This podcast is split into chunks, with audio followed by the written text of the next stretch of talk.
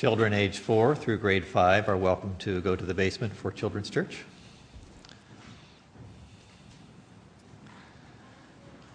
As you will note in your bulletin, this morning we have a multi voice sermon. Those sharing this morning are Earnie Hess, Jean Kilheffer Hess, and Jacob Leaman. And uh, there will be a brief musical interlude between each person sharing, offering us time to reflect on what we've heard. So, welcome, Earnie.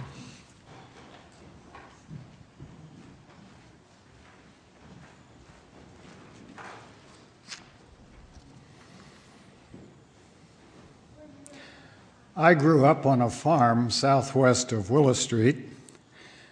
My father ran a mixed farming operation which included the breeding and raising of hogs for meat. When the hogs reached market weight, Uncle David Thomas, Becky Knowles' father, along with her oldest brothers, would come from New Danville with their truck for five or six hogs to prepare for the weekly Lancaster market. We cousins enjoyed the most hilarious times of our childhood as we, along with our dads, tried to get those unwilling hogs from the stable in our barn onto the Thomas's truck. In those days, before growers received premium prices for grass fed meats, we pastured our hogs for part of their growing cycle. One summer, our hogs broke through a newly constructed fence and roamed over neighboring farms for several days. As we received word of their whereabouts, we'd track them down and return them to our barn one by one. We never accounted for all of them, however. Perhaps some of the neighbors enjoyed wild, local, grass fed pork for their Thanksgiving and Christmas dinners that year. Later, I learned that one of the neighboring farmers informed my father that our stray hogs had damaged his crops. My father asked him the value of his loss. And my father then wrote a check for twice that amount and mailed it to the neighbor. I don't ever remember my father giving an explanation or interpretation, certainly not a scripture text, for why he did that, sending the check for twice the amount of the loss. But it's clear to me that this simple act of generosity on the part of my father flowed out of an internalized commitment to the principle that Arlene read in Romans 12:18. If it is possible, so far as it depends on you, live peaceably with all.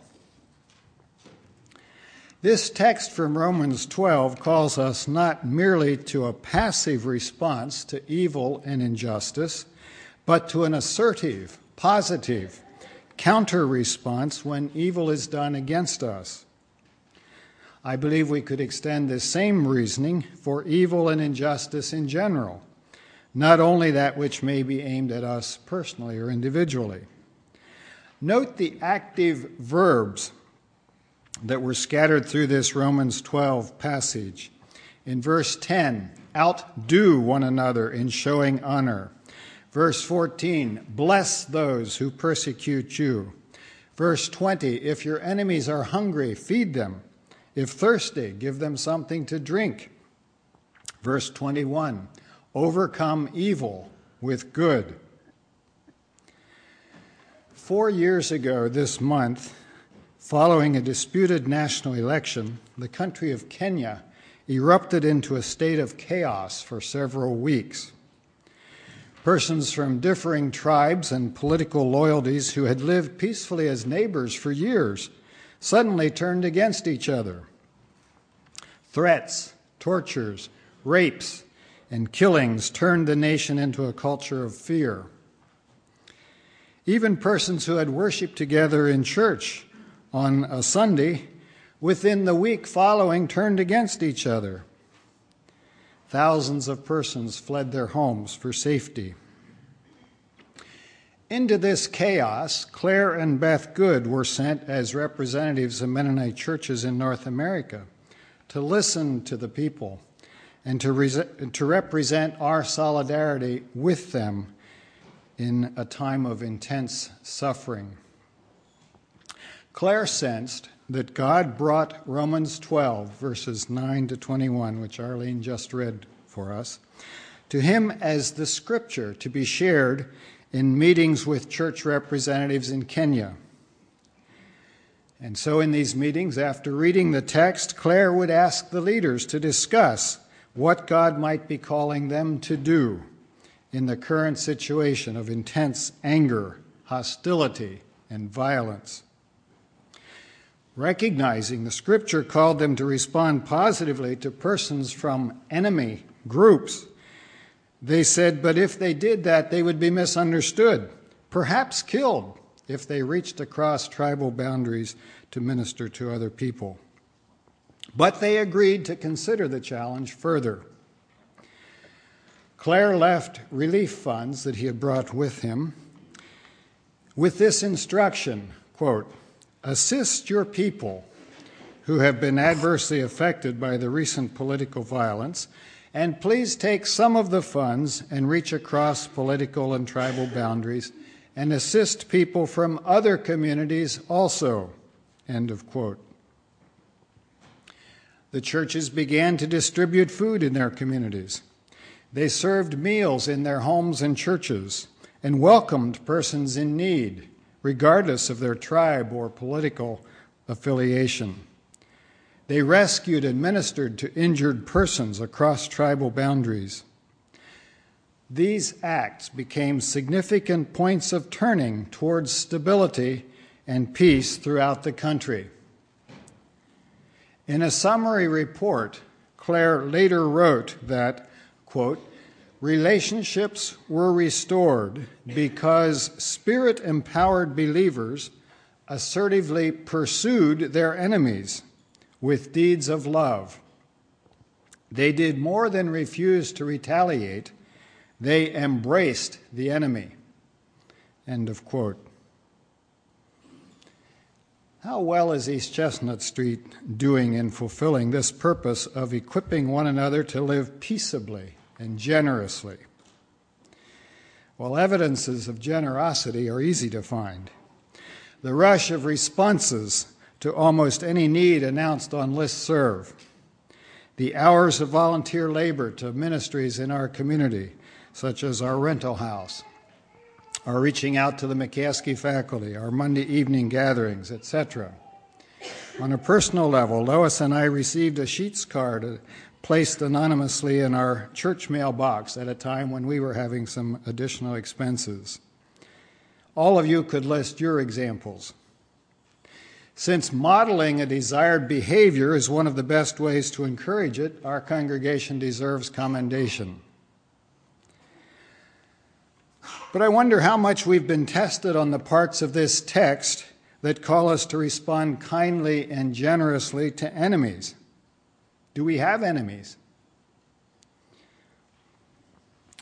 As our nation plunges into the chaos of another election year, are there parallels here with Kenya's situation in 2008?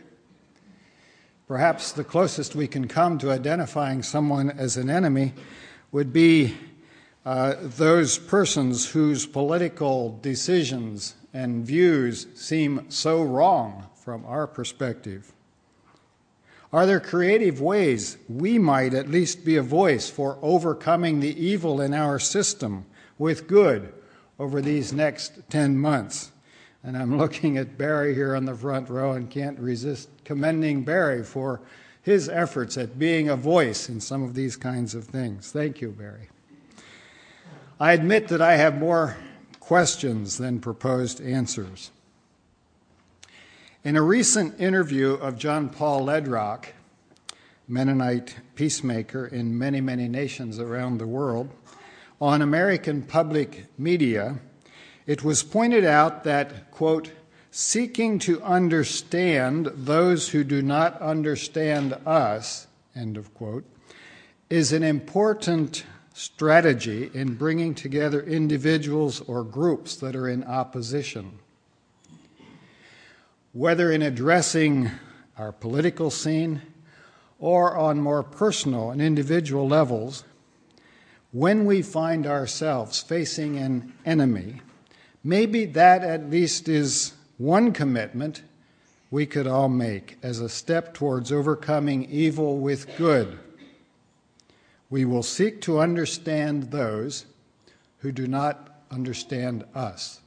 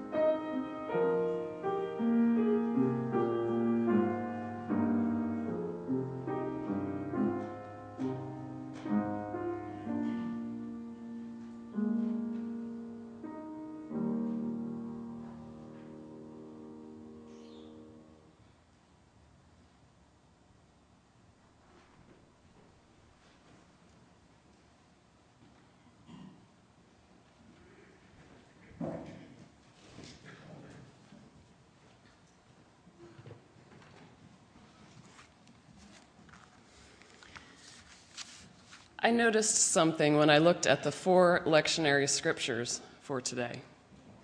I used an online Bible resource to take the specified sections of scripture and place them side by side. There's plenty of detailed, if sometimes nebulous, advice about living peaceably and generously, such as bless those who persecute you, and do not claim to be wiser than you are, or it is well with those who deal generously and lend. Fine, all useful, quite important, but when I took a step back, I noticed something different. There's a lot of eating going on. In the Luke passage, Jesus is at a banquet and he starts talking social class. In Acts, the early Christians are so invigorated to be part of the Jesus movement that they eat together regularly and share everything. In the Romans piece, there's banqueting going on, but this time with enemies, people you've got history with. That could be pretty awkward. Earlier in Psalm 112, it mentions a family whose right relatedness with others has resulted in successive generations experiencing, quote, wealth and riches in their houses, unquote. I see an image of people at home sharing healthy food in abundance. Table fellowship, the very ordinary act of sharing food and conversation with others. Might this be the locale from which we can learn from each other how to live peaceably and generously? I remember the first time I realized that I had a whole lifetime of meals stretched before me that I would have to get for myself. This was pretty shocking. The need to eat is very ordinary and insistent, it's a regular part of life. One of the things I love about our small group is that our interaction is anchored with a simple meal. We've been meeting for several years, and we've settled into a fairly comfortable pattern. We gather and we catch up over beverages and hors d'oeuvres. We heed the call to the table and each share the dish that we brought. We continue in leisurely conversation into the evening. The food is good, the conversation is lively. It's like salve for the soul. Sometimes we laugh, Occasionally, we ask each other hard questions, and always we tell stories. What we're really saying when we set aside that one evening a month for each other is let's journey together. It's one of the ways of being generous as a receiver and also as a giver.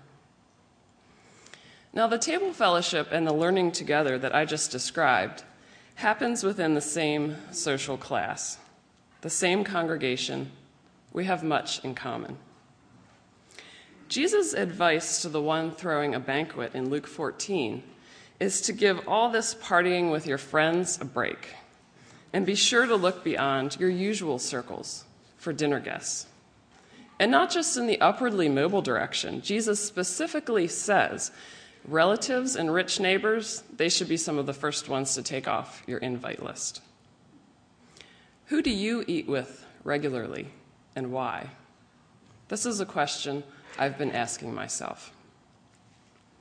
Now, undoubtedly, when we talk of crossing social lines and sharing food, someone will mention the Monday night meal served with a citywide free invitation each week in our church basement. I've attended this meal about a dozen times in the last five years, and depending how I'm dressed and who is serving the meal, the serving staff assume me to be living in various degrees of either comfort or desperation. On the evenings when I'm assumed to be homeless, I do my best to ignore the seemingly patronizing smiles and overly eager, out of the blue assertions that only make sense if the speaker has assumed certain things about me.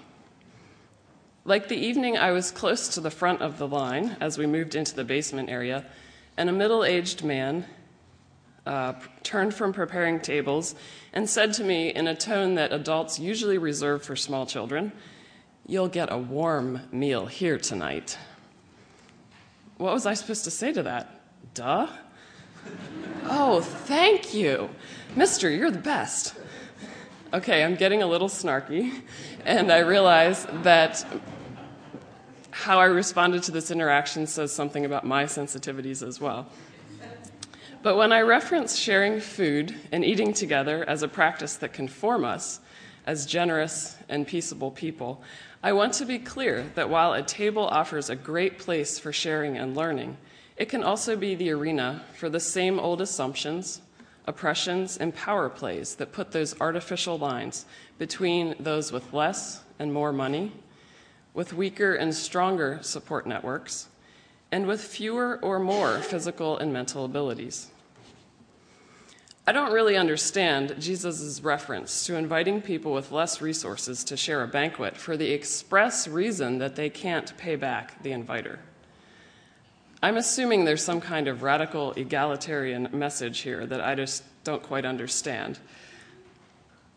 I'm just concerned that when we go about serving others who we perceive to have less than us, we may end up doing harm instead of building those healthy connections and learning something new.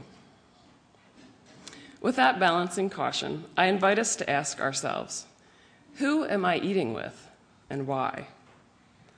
Around what tables can I be formed into someone who lives peaceably and generously within my household and with the broader world?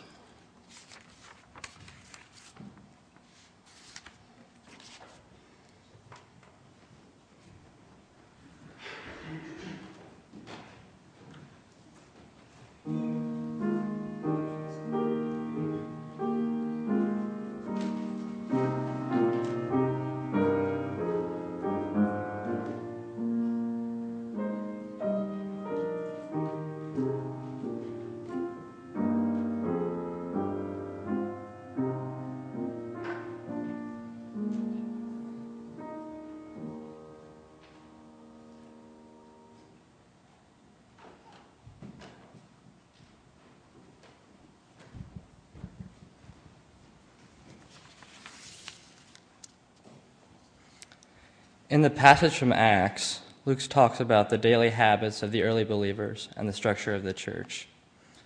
The early believers devoted themselves to four things to the teachings of the apostles, to fellowship with one another, to communion, and to prayer. They worshiped with each other in the temple and ate together on a daily basis. They shared all of their possessions with one another, and they provided for all of those who were in need. One reason this passage stuck out to me was because it reminded me of my mom's experience growing up in the Mennonite church. My mom grew up in Reba Place Fellowship in Evanston, Illinois, which my grandfather helped found. Reba Place takes this Acts passage quite literally and bases itself around it. My mom grew up in a church in which every church member shared all of their possessions and pooled all of their money and ensured that everyone who was in need was taken care of. My mom lived in a house with 18 other people and ate all of their and everyone ate all of their meals together. And every Friday the whole community would get together for a meal and fellowship. Now, I'm not saying that all people need to follow this road if they want to try to live out this passage. Each person needs to follow through on how they feel the scripture is leading them. There are many ways to live out this passage that I see being exemplified at East, at East Chestnut Street. I see our church providing those for a need and how we do provide community meals, housing support, and financial aid for those living in Lancaster City. I see our church having fellowship together in the bread and soup meals we sometimes have after Sunday school and in small groups within our church.